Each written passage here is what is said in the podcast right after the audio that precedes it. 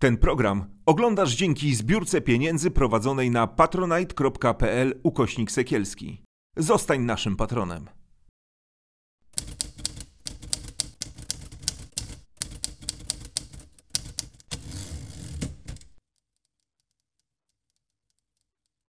Damian Gruszczycki i kolejne spotkanie z cyklu z innej strony.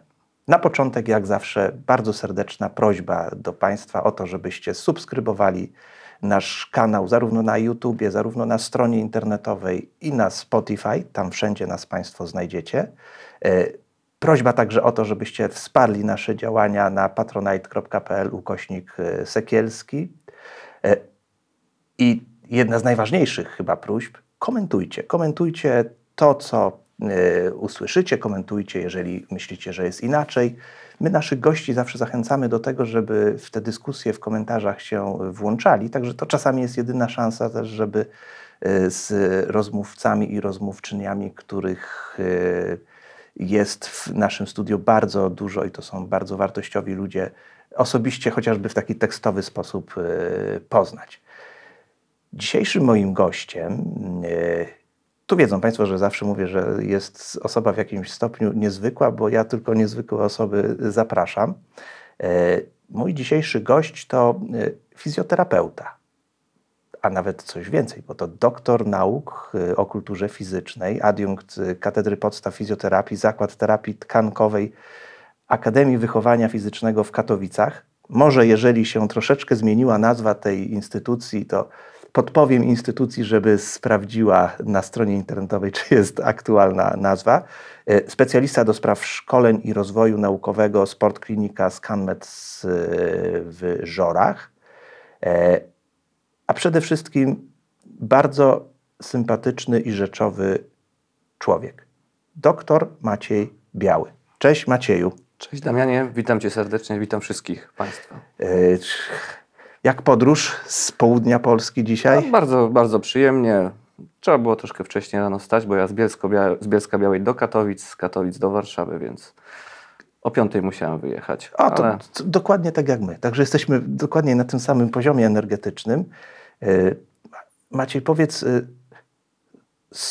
bo jesteś y, młodą osobą, więc y, pamiętasz, nie tak jak ja, tych początków. Y, skąd pomysł na to, żeby zostać fizjoterapeutą? Zupełnie bez przypadek. Przez przypadek to się stało tak na dobrą sprawę, bo kończąc studia, kończąc, przepraszam, liceum, zawsze chciałem mieć coś, być związany ze sportem, o tak bym powiedział. Nie chciałem być wychow nauczycielem wychowania fizycznego, jeżeli chodzi o fizjoterapię, to wtedy o tej fizjoterapii niewiele wiedziałem, praktycznie nic mhm. nie wiedziałem, czym to się je i były jakby dwie opcje. Albo turystyka i rekreacja, albo fizjoterapia. I los tak chciał, że y, wybrałem fizjoterapię y, i wybrałem Katowice. I tak to się wszystko zaczęło. Oczywiście pojawiły się na początku studiów problemy. Pierwszy, drugi rok zawsze taki kryzys i to chyba mają wszyscy nie byłem przekonany, ale już tak od trzeciego, czwartego roku zdecydowałem, że tak, idę w to i y, powiedzmy znalazłem swoje powołanie. To jest, że to jest Twoja droga. Tak, tak. To jest tak. Twoja droga, bo dziedzina rzeczywiście wydawałoby się, że jest znana od lat, ale w taki ustrukturyzowany sposób, o czym też będziemy wskazywać, bo nie ma do końca rozpisanych y, dokładnych y, uprawnień y, dotyczących zawodu fizjoterapeuty. Wiem, że to jest troszeczkę teraz uregulowywane, ale... To się e, uregulowało, jeżeli, przepraszam, że tak. przerywam, tak. ale uregulowało się. Jest ustawa o zawodzie fizjoterapeuty, także fizjoterapeuta to pełnoprawny zawód medyczny. Czyli już nie ma tych y, żadnych kłopotów, jeżeli chodzi o interpretację, co tak. może, co nie. Jest ustawa, jest to wszystko określone w ustawie, także.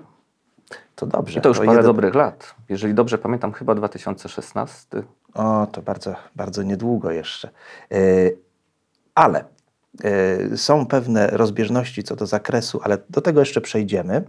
Yy, ważna sprawa, bo jesteś takim przykładem szewca, który w niezepsutych butach chodzi. Prawda? Bo sam biegałeś wyczynowo dużo, E, biegałeś w biegach górskich, innego typu biegach i e, przytrafiła ci się bardzo duża, e, kłopotliwa przypadłość. Tak. kręgoszczelina dokładnie, Nie. prawda? E, I mm, to jest tym bardziej e, moment, w którym e, mogę e, i mogą Państwo potraktować naszego dzisiejszego rozmówcę jako eksperta w tych sprawach. E, Po co biegaczowi w ogóle fizjoterapeuta? Po co biegaczowi fizjoterapeuta? Odpowiada człowiek, który biegając dorobił się. Tak, żeby być precyzyjnym, nie była to kręgoszczelina, tylko tak zwana najprościej mówiąc dyskopatia, Aha. czyli tak zwana protruzja e, jądra, miażdżys- ja- mio- jądra miażdżystego e, i ucisk na korzenie nerwowe. Także tu tak mówiąc e, w, troszkę bardziej w szczegółach, najprościej mówiąc dyskopatia, choć chyba jako fizjoterapeuta nie powinienem do końca takiej nazwy używać, ale tak to się przyjęło, powiedzmy w takim języku potocznym. Tak, przytrafiła się taka kontuzja i y, były to dosyć poważne objawy, niemniej jednak mm, poradziłem sobie z nimi. Y, wracając do Twojego pytania, po co, co? Biegaczowi fizjoterapeuta? Hmm. Jak sobie wrócę wstecz do czasów młodości, grałem w piłkę. Wtedy nie wiedziałem, co to jest fizjoterapeuta, mając 15-16 lat. A teraz mam pacjentów, którzy mają 13, 15, 16 lat, nawet jeszcze mniejsi, e, czy młodsi, i wszyscy trafiają do fizjoterapeuty. No, w, e, na tyle poszła medycyna do przodu, że na tyle ta fizjoterapia też się rozwinęła, że w bardzo wielu przypadkach jesteśmy w stanie pomóc pacjentom z różnymi dolegliwościami, problemami funkcjonalnymi układu ruchu. Po co biegaczowi? To wszystko zależy, czy mówimy o zawodowcach, czy mówimy o amatorach. Wiesz co, i o jednych, i o drugich, bo zwrócę uwagę na to, że y, jeżeli chodzi o bieganie, i to jest bardzo dobry trend, bardzo rośnie ilość osób biegających. Bardzo y, staje się to popularne y, i w pewnym momencie nawet już trudno rozróżnić takie zawodowe bieganie od hobbystycznego, ponieważ no, osoba, która hobbystycznie przygotowuje się do maratonu, tak naprawdę odbywa taki pełnoetatowy trening, no, prawie jak zawodowiec. No i y, obciążenia dla takiej osoby są, można powiedzieć, bardzo, oczywiście troszeczkę mniejsze, ale bardzo zbliżone do tego, jakie mają e, zawodowi y, sportowcy, ale właśnie, dobrze, że to pytanie zadałeś, czy mówisz o hobbystycznym bieganiu, czy o zawodowym. Ja właśnie chciałbym, żeby e, w trakcie tej rozmowy y, zrozumieli Państwo, że y, fizjoterapia i fizjoterapeuta to nie jest tylko i wyłącznie y, domena zarezerwowana dla, dla sportu wyczynowego, a w związku z tym, że y, coraz więcej biegamy, ruszamy się i jesteśmy aktywni fizycznie, tak naprawdę fizjotera- fizjoterapia to jest domena zarezerwowana dla nas wszystkich. My wszyscy potrzebujemy tak naprawdę w takim podejściu fizjoterapeuty. A to pewnie też dlatego, że ten skok, który nastąpił w uprawianiu e, różnych aktywności fizycznych, y, nie zmienił bardzo często naszych przyzwyczajeń życiowych. I tak jak było kiedyś, nadal siedzimy 8 godzin za biurkiem, a później zaczynamy bardzo aktywnie e, działać. I teraz właśnie e, pytanie, odpowiedziałem Ci na, na pytanie, który, który z rodzajów. Tak, one się tak naprawdę już trudno się, zaciera się troszeczkę granica, prawda? inaczej powiem tak, że w niektórych przypadkach ta granica się naprawdę zaciera. Jeżeli chodzi o zawodowy sport, w dzisiejszych czasach to jest obowiązek, żeby zawodowy sportowiec był pod kontrolą e, i współpracował bardzo blisko z fizjoterapeutą. I tak się dzieje. Teraz na najwyższym poziomie to jest zupełnie, zupełny standard, tak bym powiedział. Jeżeli chodzi o amatorów, tak jak powiedziałeś, ludzie siedzą przy biurkach, nagle wstają i zaczynają się ruszać. Tylko tutaj ja widzę jeszcze problem gdzieś indziej.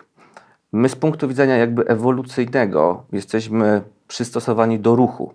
Nasz y, układ kostny, nasza biomechanika, to też zostało dowiedzione przez antropologów, jest tak zbudowana, żeby człowiek potrafił biegać, już nawet nie chodzić, tylko biegać, bo to wynikało z... Uciekać. Jak, uciekać, tak. To wynikało jakby z potrzeby ucieczki, z potrzeby poszukiwania pożywienia, przebywanie dystansów po paręnaście kilometrów parę razy w tygodniu. To patrząc z takiego antropologicznego punktu widzenia, po to był jakby układ ruchu stworzony, żeby się poruszać.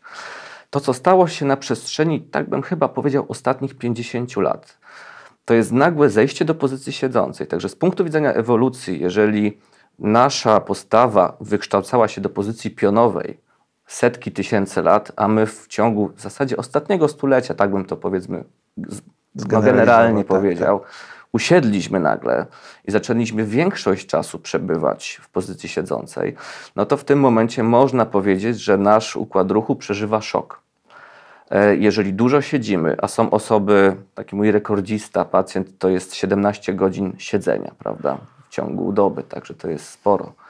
E, Standardowo, jak popatrzymy, jak żyje człowiek w dzisiejszych czasach, wstaje z łóżka, siada, je śniadanie, wychodzi, prze, przechodzi, nie wiem, 150-300 metrów, siada do samochodu, jedzie do pracy, wychodzi z samochodu, znowu przechodzi te 300 metrów, siada, siedzi 8 godzin, wraca do pracy, ta sama historia. Najwyżej po kawę wyjdzie. Najwyżej wyjdzie po kawę, 10 dokładnie. metrów, tak. tak. że tutaj tej aktywności ruchowej większość z, nama, z nas ma zdecydowanie e, za mało. E, no i ten, mamy taki niedobór tej aktywności fizycznej. E, Bardzo pozytywne zjawisko na przestrzeni tych ostatnich 10-15 lat jest wzrost tej aktywności fizycznej, moda na aktywność fizyczną. E, I tutaj mm, też można wpaść w taką troszeczkę pułapkę, że chcemy za szybko i za dużo. To są najczęstsze błędy, jakie popełniają amatorzy, czyli albo zwiększają intensywność treningu, albo objętość. Musimy pamiętać o takiej bardzo kluczowej mm, rzeczy, ja, którą ja zawsze mówię pacjentom, jak trafia do mnie biegarz, bo powiem szczerze, no tych biegaczy pewnie już mógłbym w setkach liczyć, którzy gdzieś tam do mnie trafili. Pierwszą rzecz, jaką im mówię, to jest spokojnie, mistrzem świata już nie zostaniesz. I wtedy to ciśnienie troszeczkę schodzi. Przede wszystkim to, co robimy, nieważne czy to jest bieganie, crossfit, triatlon, to w pierwszej kolejności ma to nam sprawiać przyjemność. Ma to nas relaksować, odp- odprężać psychicznie, e, dawać jakąś tam satysfakcję. No i przede wszystkim robimy to dla zdrowia. I tutaj właśnie dochodzimy do przypadku, gdzie jest osoba, która jest amatorem i zaczyna, zaczyna trenować jak zawodowy sportowiec. I to jest bardzo duży problem, bym powiedział, natury psychologicznej. Oczywiście też jak taki pacjent przedobrzy z treningiem, to trafia do fizjoterapeuty, ale potem analizujemy ilość tych treningów, prawda, jakie duże obciążenia, jaki wzrost tych obciążeń. To jest prosta rzecz, prosta nawet bym powiedział mechanika, biomechanika. Tkanki muszą się do pewnych obciążeń zaadaptować, przyzwyczaić. Nie ma tutaj dróg na skróty. A zdarzają się pacjenci, którzy biegną powiedzmy w maju półmaraton i to jest pierwszy bieg, sobie myślą, no przebiegłem w sumie w dwie godziny, no to maraton zrobię cztery, no to co to? No maraton zrobimy za dwa miesiące, prawda? I tacy pacjenci najczęściej trafiają, trafiają do nas. To są pacjenci, którzy mają dosyć dużą ambicję i, i ja to szanuję, bo powiedzmy szczerze, ja przeszedłem dokładnie to samo, tylko ja jeszcze zrobiłem inną głupotę, bo tak to trzeba nazwać. Ja pierwszy, jako pierwszy bieg, który ukończyłem, to był ultramaraton. A dopiero potem biegałem maratony i krótsze biegi. Także, Ciekawe, jak ty się kręgoszczeliny nie dorobiłeś przy tym. to pewnie jakieś uwarunkowania genetyczne, chociaż genetycznie jestem obciążony też, jeżeli chodzi o ten kręgosłup, także Tak. no ale każdy ma jakąś dysfunkcję, e, e, tylko czasami jest nawet niezdiagnozowane, jak to się mówi. Em, Także no, tak, to, tak to wyniknęło i sam wpadłem w taką, taką trochę pułapkę własnej, trochę ambicji. E, Było fajnie, wyjazdy z kolegami, endorfiny, prawda, biegi. E, Był rok, chyba to był 2013 albo 2014, gdzie ja w ciągu roku zaliczyłem chyba 40 parę startów. I to było wszystko, piątki, dziesiątki, dwudzie, dwu, półmaratony, maratony, ultragórskie i tak dalej. I po takim roku przestało mnie to bawić. To znaczy ja czułem się zmęczony, e, bardziej psychicznie niż fizycznie miałem jakieś oczekiwania, prawda, że w tym biegu zrobię jakiś czas, poprawię życiówkę, a się okazywało zupełnie inaczej. Okazywało się, że na 5 kilometrów przed metą mi wszyscy wyprzedzają i tutaj traciłem motywację, żeby dalej walczyć, dalej trenować, bo to było takie trochę deprymujące, ale i wtedy stwierdziłem, że kurczę, chyba coś robię nie tak. Coś tutaj jest, niby wszystko jest fajnie, niby jest fajna zabawa, ale, ale nie o to chodzi. Potem przytrafiła się jakaś kontuzja, i zbastowałem całkowicie. Przeszedłem na taki model więcej treningów, mniej startów. Dwa, trzy starty w roku, tak żeby przygotowywać się pod konkretny start. Robić to na spokojnie, bez jakiegokolwiek obciążenia, bez jakichkolwiek oczekiwań. Są osoby, które e, Nie mówię o zawodowcach, bo to jest zupełnie inna, inna kwestia, bo oni z tego żyją, oni muszą zaplanować bieg, prawda, start. E, ale zdarzają się amatorzy, którzy y, powiedzmy mamy bieg górski, jakiś tam dystans maratoński, załóżmy, to są osoby, które muszą być na tej trasie, przebiec tą trasę, żeby mieć pewność, że oni w trakcie startu będą już na to, że są przygotowani, żeby wystartować, znać każdy szczegół.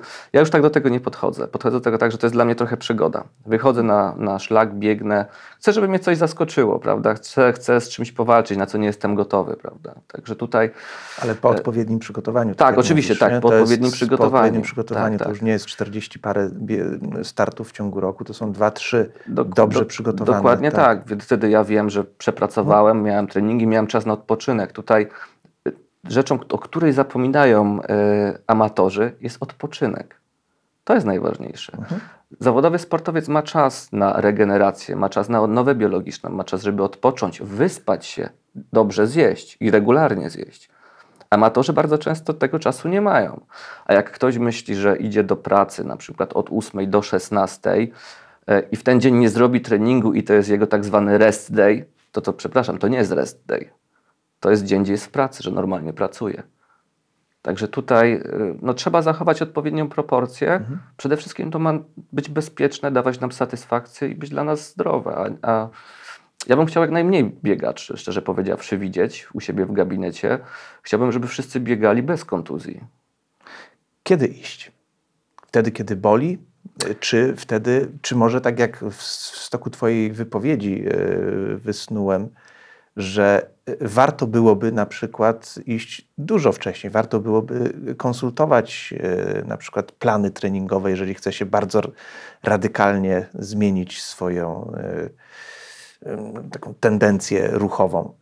Czyli kiedy iść do fizjoterapeuty i dlaczego, przepraszam, także od- odpowiadam za ciebie, i dlaczego nie wtedy, kiedy już boli? Przede wszystkim trzeba iść przed rozpoczęciem aktywności ruchowej. Jeżeli ktoś dużo siedzi, prawda, nie uprawiał sportu regularnie, dobrze jest się wybrać do fizjoterapeuty na taką diagnostykę funkcjonalną, żeby fizjoterapeuta spojrzał, które mięśnie są słabe, nad czym trzeba poćwiczyć, co trzeba wzmocnić, gdzie mamy jakieś zaburzenia w mobilności stawów, co trzeba porozciągać. To jest niezmiernie ważne, żeby do tej aktywności fizycznej się przygotować. I potem wszystko zrobić spokojnie, z delikatną progresją. Ustalić właśnie bardzo prosty plan treningowy. Jestem trochę przeciwnikiem takich gotowych planów treningowych, bo każdy z nas jest troszeczkę inny. Każdy ma inne obciążenia, każdy troszeczkę ma inny charakter pracy. Mówię o pracy zawodowej, niektórzy siedzący, niektórzy fizyczny. Także takie jakby adaptowanie planu, gotowego planu, które gdzieś tam są w gazetach, w internecie można znaleźć, jest troszeczkę bez sensu. Ja tego nie lubię. Bo potem okazuje się, że znowu trafimy na kogoś ambitnego i jego boli, załóżmy, nie wiem, kręgosłup, noga, kolano, prawda, stopa, ale on w planie ma, że ma dzisiaj przebiec 10 kilometrów w takim i w takim tempie. I, I on on pójdzie pobiec, bo tak ma w planie. Dobrze jest indywidualnie dopasowywać te, te programy e, treningowe. Jeżeli chodzi o program treningowy biegowy, najlepiej to zrobić z, z zawodowcem, z trenerem biegowym. To Z jest trenerem jakby I skonsultować i z fizjoterapeutą. fizjoterapeutą, dokładnie tak. Bo ból to już jest sygnał. Tak, ból to jest sygnał i oczywiście ból to jest bardzo ważny sygnał y, dla nas i bardzo dobrze by było, żeby wszyscy amatorzy uczyli się słuchać swojego ciała. To jest najważniejsze. E, nie chodzi o to, żeby patrzeć w zegarek co chwilę, czy biegniemy z takim, czy z innym e, tempem, e, czy na jakim progu. Trzeba słuchać swojego ciała i, i wyłapywać momenty, kiedy czuję, że już nie mogę, to zwalniam, prawda? Nie, nie, nie, jakby nie ciśniemy do, do końca, prawda? Nie o to chodzi. Oczywiście te wszystkie narzędzia typu zegarek, monitoring, one są ważne i można ich uży- używać jak najbardziej, ale dobrze by było w pierwszej kolejności nauczyć się słuchać własnego ciała i wyłapywać te momenty, kiedy, kiedy właśnie czujemy, że coś jest nie tak, że coś się zbliża, że pojawił się jakiś ból, który nie przechodzi po dwóch, trzech dniach. Wtedy wypadałoby iść do fizjoterapeuty, jeżeli ktoś już zaczął biegać, a taki problem się pojawił. Na co zwrócić uwagę? No, tak jak mówiliśmy, moda na bieganie jest y, modą rosnącą, mimo nawet pandemii biegacze i tak się potrafili zorganizować. E, Na co w trakcie biegu y, podpowiesz naszym widzom, zwrócić uwagę, bo to jest y, dosyć szerokie zagadnienie, y, ponieważ konglomerat wszystkich odczuć, które mamy w trakcie biegania, jest tak duży, że bardzo łatwo przeoczyć y, sygnały, które są takim no, no, żółtym albo czerwonym światłem. Na co szczególnie zwrócić uwagę? Przede wszystkim trzeba zwrócić uwagę na to, czy to sprawia nam przyjemność. To jest pierwsza rzecz. Czy jest to nieobciążające na tyle, że potem nie dochodzimy do siebie tydzień, prawda, po takim bieganiu. Czyli jeżeli ktoś nie biegał, zacząć od krótszych dystansów, nawet inaczej, zacząć od marszobiegów. U osób, które dopiero zaczynają aktywność fizyczną, e, ja nawet proponuję chodzenie z kijkami ja na początek, żeby troszeczkę te stawy rozruszać, żeby troszeczkę układ krążeniowo-oddechowy popracował. Em, Jeżeli chodzi już o takie stricte bieganie, myślę, że e, takim najczęstszym e, czynnikiem powodującym czy predysponującym do urazów jest zła technika biegu. I to jest związane trochę z mobilnością, trochę ze sztywnością mięśni, trochę z osłabieniem niektórych grup mięśniowych, na przykład u osób, które dużo siedzą. E, I wydaje mi się, jeżeli chco- ktoś chce biegać, startować, bo to jest też yy, ważna rzecz, jeżeli ktoś wychodzi trzy razy w tygodniu, przebiegnie 6-8 kilometrów, czuje satysfakcję, czuje odprężenie, poziom stresów spada i jemu to wystarczy, prawda, nie musi startować, to ja bym tutaj zwracał tylko i wyłącznie uwagę na to, żeby to sprawiało, sprawiało frajdę, bo to bieganie to jest, nas, to jest jakby nasza fizjologia, to jest coś, do czego jesteśmy y, jakby y, też stworzeni poniekąd, prawda? Więc trzeba jakby zupełnie na luzie do tego podchodzić. Jeżeli ktoś już chce startować, to już wchodzi na troszeczkę inny poziom. I tutaj faktycznie trzeba zadbać o, o do, odpowiednie obuwie, trzeba zadbać o odpowiednią technikę biegu, trzeba zadbać o regenerację. E, No to już jest szereg rzeczy, o których, o które, o których y, trzeba pomyśleć. Niemniej jednak, tak jak już powiedziałem na początku, wszyscy, niezależnie czy ktoś biega amatorsko, zupełnie tak powiedzmy dla relaksu, czy chce startować, powinni gdzieś w tej pierwszej kolejności do tego fizjoterapeuty się udać na, taki, na taką diagnostykę. A w trakcie samego biegu, przepraszam, y, to na co, bo wiesz, wiesz, że biegałem i to do- dosyć dużo i też obserwowałem bardzo, bardzo siebie. Y, Sygnał niepokojący na przykład to jest kwestia jakiej niewydolności oddechowej. Tak, to jest, jakby pierwsza, sygnał- tak, tak. to jest pierwsza rzecz, którą, którą nie możemy złapać tchu, prawda? Mhm. To automatycznie powinniśmy zwolnić.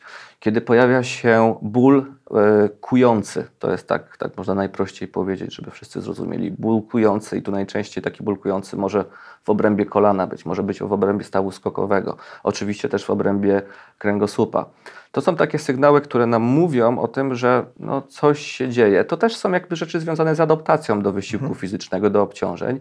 I bardzo często tak jest, że po jakimś czasie, po paru kilometrach ten ból mija. I to jest ok. I to trzeba jakby rozgraniczyć. To jest taki ból, który może być związany z, z ekspozycją tkanki na, na y, obciążenie mechaniczne, prawda? E, Gorsze rzeczy są takie, które zostają po jakiejś treningu, aktywności tak. fizycznej. Tak. E, I o ile powiedzmy po dobie dwóch przechodzą, to jest wszystko w porządku. Gorzej jak coś się utrzymuje przez dłuższy czas. E, I na to trzeba zwrócić uwagę, że wtedy to faktycznie dobrze by było e, zdiagnozować. Oczywiście są różne przypadki, to o tym też muszę powiedzieć. Też tak miałem i, i, i, i też w niektórych przypadkach u swoich pacjentów tak próbowaliśmy daną kontuzję zaleczyć. To się tak ładnie nazywa, że trzeba kontuzję zabiegać. I nie polecam nikomu, ale są przypadki, że faktycznie, faktycznie po jakimś czasie e, ból przechodzi i to do końca nie wiemy, czy to było zabieganie, czy jakby pacjent zrobił przerwę, czy też by przeszło, także... Czy to było krótko, czy długoterminowe? A to są prawda? rzeczy, które często były, to są rzeczy, które były jakby diagnozowane i nic nie wykryto zazwyczaj. Coś boli, nie wiadomo co, rezonans mamy, wszystko mamy, ale tkanka jest zdrowa, a, a pacjent odczuwa dolegliwość. Bardzo często, e, kiedy już nas boli, to kierujemy swoje kroki wcale nie do fizjoterapeuty, tylko do ortopedy. E, Jakie jest e, rozgraniczenie między jedną a drugą grupą zawodową? Czyli czym się ortopeda rzeczywiście w przypadku takich urazów może zajmować, a czym fizjoterapeutą? Bo to są dwie grupy, które muszą Państwo wiedzieć, y, współpracują i winny współpracować bardzo mocno w przypadku takiego mm, pacjenta. I brak tej współpracy powoduje no, błędne koło. Tak, dokładnie tak. Y, ja mam tą przyjemność, że współpracuję z bardzo wieloma bardzo dobrymi ortopedami. Y, I myślę, że pacjent taki, który nie miał urazu, nie skręcił kolana, nie skręcił kostki, a odczuwa dolegliwości bólowe, na przykład związane z aktywnością fizyczną. I są to na tyle takie aktywności bólowe, y, czy nie aktywności, tylko na tyle dolegliwości bólowe, z którymi w miarę codziennie funkcjonuje. Jeżeli umożliwiają mu one normalne funkcjonowanie, jak pójście do pracy, to myślę, że spokojnie pierwsze kroki może kierować do fizjoterapeuty. Jednakże jeżeli miał uraz, nie wiem, skręcił kolano, skręcił kostkę, odczuwa znaczne dolegliwości bólowe, zaczyna brać leki przeciwbólowe, e, jakieś mocniejsze, e, nie śpi w nocy, to myślę, że spokojnie może iść też, czy powinien iść do, do ortopedy. A najlepiej wybrać się i tutaj, i tutaj. Tak, bo też i odpowiedzialny fizjoterapeuta skieruje Dokładnie e, tak. wtedy, wtedy, kiedy zakres jego kompetencji się skończy do ortopedy i w drugą stronę. Ortopeda, który odpowiedzialny ortopeda, który stwierdzi, że tak naprawdę to jest praca bardziej dla fizjoterapeuty niż dla mnie, nie będziemy ingerować, odeślę do dobrego fizjoterapeuty. Tak, zazwyczaj tutaj takie przeciążeniowe dolegliwości układu ruchu to jest praca dla fizjoterapeutów. E, jeżeli faktycznie mamy naderwanie mięśnia, zerwanie mięśnia, jakieś zmiany zwyrodnieniowe. Zmiany zwyrodnieniowe, jeżeli mamy uraz więzadłowy, to są już rzeczy dla ortopedy, to są rzeczy dla, dla chirurga, tak na dobrą sprawę. I tutaj faktycznie takich pacjentów fizjoterapeuta powinien odesłać w pierwszej kolejności do, do, do ortopedy. No, też tak powinien... też, żeby mieć też tak. jakby yy, yy, no pewność, że nie prowadzi pacjenta, który ma coś uszkodzone i taki pacjent powinien być, leczyć, być leczony operacyjnie, e, a my go na siłę próbujemy leczyć zachowawczo. Tak. No i jest też ten bardzo ważny motyw, o którym mówiłem, współpracy między jedną a drugą specjalnością, bo jeżeli, mówiąc obrazowo, fizjoterapeuta nie wie, co robił ortopeda, a ortopeda nie wie, co robi fizjoterapeuta, no to tak naprawdę w bardzo prosty sposób wrzuca się takiego pacjenta w błędny krąg, ponieważ fizjoterapeuta bez wiedzy o zaszłościach ortopedycznych yy, wcześniejszych może źle po, po, pokierować tak. swoją yy, tak naprawdę yy, swoje zaopatrywanie, tak mówiąc zawodowo, i w drugą stronę ortopeda, który nie wie, jakie działania fizjoterapeutyczne, może po prostu też wybrać złą ścieżkę. Stąd bardzo ważna droga i tak jak powiedziałeś, zaapelujmy do naszych widzów, słuchaczy, yy, słuchaczek. Po prostu konsultujmy się i z fizjoterapeutą, i z yy, ortopedą. A przede wszystkim wybierajmy tylko takich, którzy yy, są godni zaufania. Tutaj ta, jeszcze może, mogę powiedzieć, że ta Aha. współpraca ona na przestrzeni ostat ostatnich lat, przynajmniej tak mi się wydaje, się dosyć umocniła. Tak. Że już y, to nie jest jakiś tam temat tabu, że w ortopedii pracują z fizjoterapeutami i na odwrót. Nawet powstało w zeszłym roku powstało przy to Polskim Towarzystwie Artroskopowym powstała sekcja fizjoterapii. E, także widać, że te dwa środowiska są blisko, mają wspólny cel pomóc pacjentowi najlepiej jak się da jeszcze jeden problem, taki zupełnie niespodziewany. Mianowicie, mówiliśmy o, tym, o tej zmianie takiej w, w natężeniu aktywności fizycznej, o tym szoku dla naszego organizmu, jakim po kilku tysiącach lat dochodzenia do kilkunastu tysiącach lat chodzenia w pozycji wyprostowanej i przystosowaniu do biegania, nagle y, usiedliśmy. E, I od dobrej sytuacji, kiedy zaczęliśmy być aktywni fizycznie. Już pewnie wiesz, o czym chcę powiedzieć, gdzie jest jeszcze jeden problem zupełnie niespodziewany.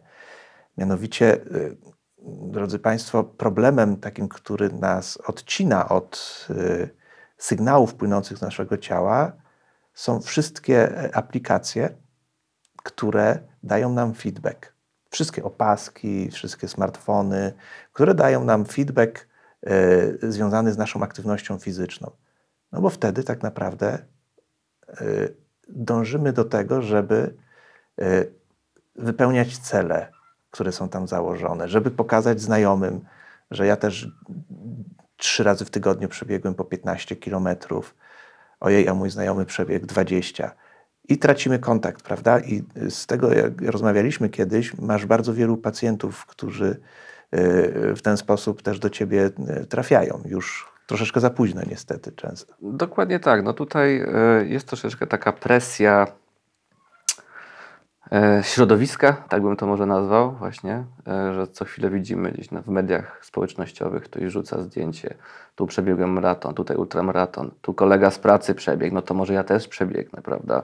Także jest to taka presja. Jeżeli chodzi o te urządzenia, które, em, które mamy dostępne, to oczywiście warto to mieć, też kontrolować, bo to też jest pewien sposób jakby kontroli, Tak. pewien sposób jakby bezpieczeństwa tego, co, co, co robimy, bo mierzymy sobie dystans, mierzymy sobie tętno, prawda, wiemy, w której strefie trenujemy i tak dalej. Także to jest ok. To jest plus. To jest plus.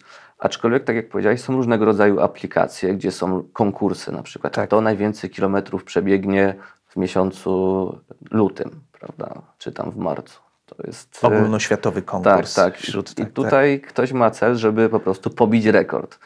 No i też się wpada troszeczkę jakby w sidła własnej ambicji, czy tam w sidła rywalizacji e, i no można też w krótkim, w krótkim okresie e, złapać jakąś kontuzję, jeżeli tylko chcemy wiem, przebiec tyle kilometrów, żeby kolegę z pracy wyprzedzić, no i, i robimy wszystko, żeby to zrobić, nie patrząc właśnie na nasz organizm, na nasze ciało, jak, jakie, jakie sygnały nam daje, tylko chcemy się pochwalić po miesiącu, że to my jesteśmy na pierwszym miejscu, a nie kolega. Że tutaj trzeba też to z tej, z tej takiej psychologicznej strony na to popatrzeć, takiej ambicji, rywalizacji.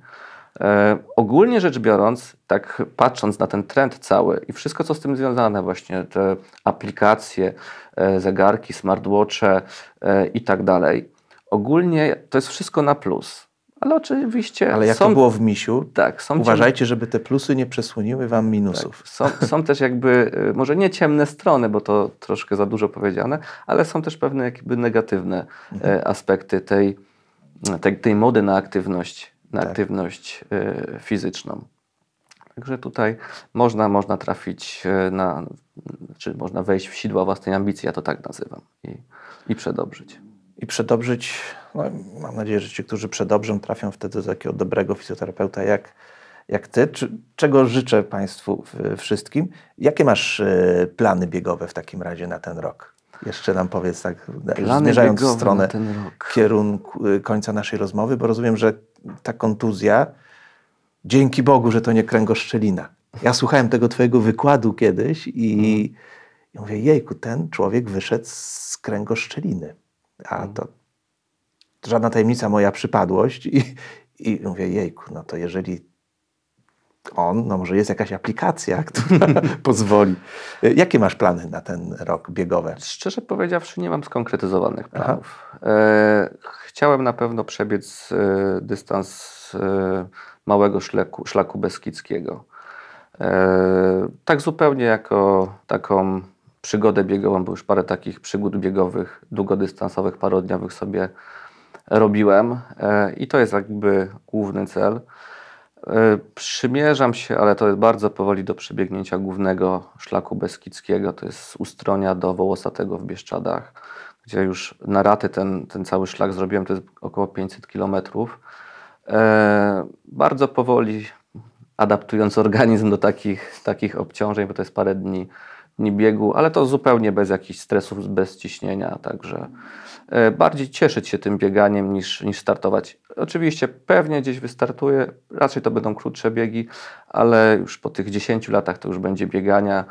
E, Czerpię większą przyjemność z przebywania nawet samotnie w górach, e, mierzenia się z trasą, czy radzenia sobie w różnych takich dziwnych sytuacjach, jak nie wiem, brak wody, pożywienia, czy brak e, możliwości zdobycia tego, bo biegnąc na szlaku, e, szczególnie gdzieś w Bieszczadach, czy w Beskidzie Niskim na przykład, no to nie mamy sklepu na każdym rogu, ani też nie mamy sklepów otwartych 24 godziny na dobę i tutaj czasami trzeba dobrze zaplanować taką podróż, taką przygodę biegową, żeby, żeby nie zabrakło wody na przykład. wiesz, nie masz jeszcze planów, ale jakiekolwiek by się plany pojawiły e, u ciebie, to życzę ci, żebyś je spełnił. I najważniejsza myśl e, dla własnej przyjemności, bo rzeczywiście aktywność fizyczna, tak, dla własnej przyjemności. E, konsultacje z fizjoterapeutami nie wtedy, kiedy zaczyna boleć, tylko wcześniej. E, Bardzo duże wyczulenie na wszystkie sygnały, które płyną z naszego organizmu, żeby nie przestało nam być przyjemnie. I cóż, drodzy Państwo, biegajmy, biegajmy, ale bezpiecznie. Dziękuję Dokładnie. Macieju za rozmowę. Dziękuję również, Damian. Dziękuję. Ten program oglądałeś dzięki zbiórce pieniędzy prowadzonej na patronite.pl ukośnik sekielski. Zostań naszym patronem.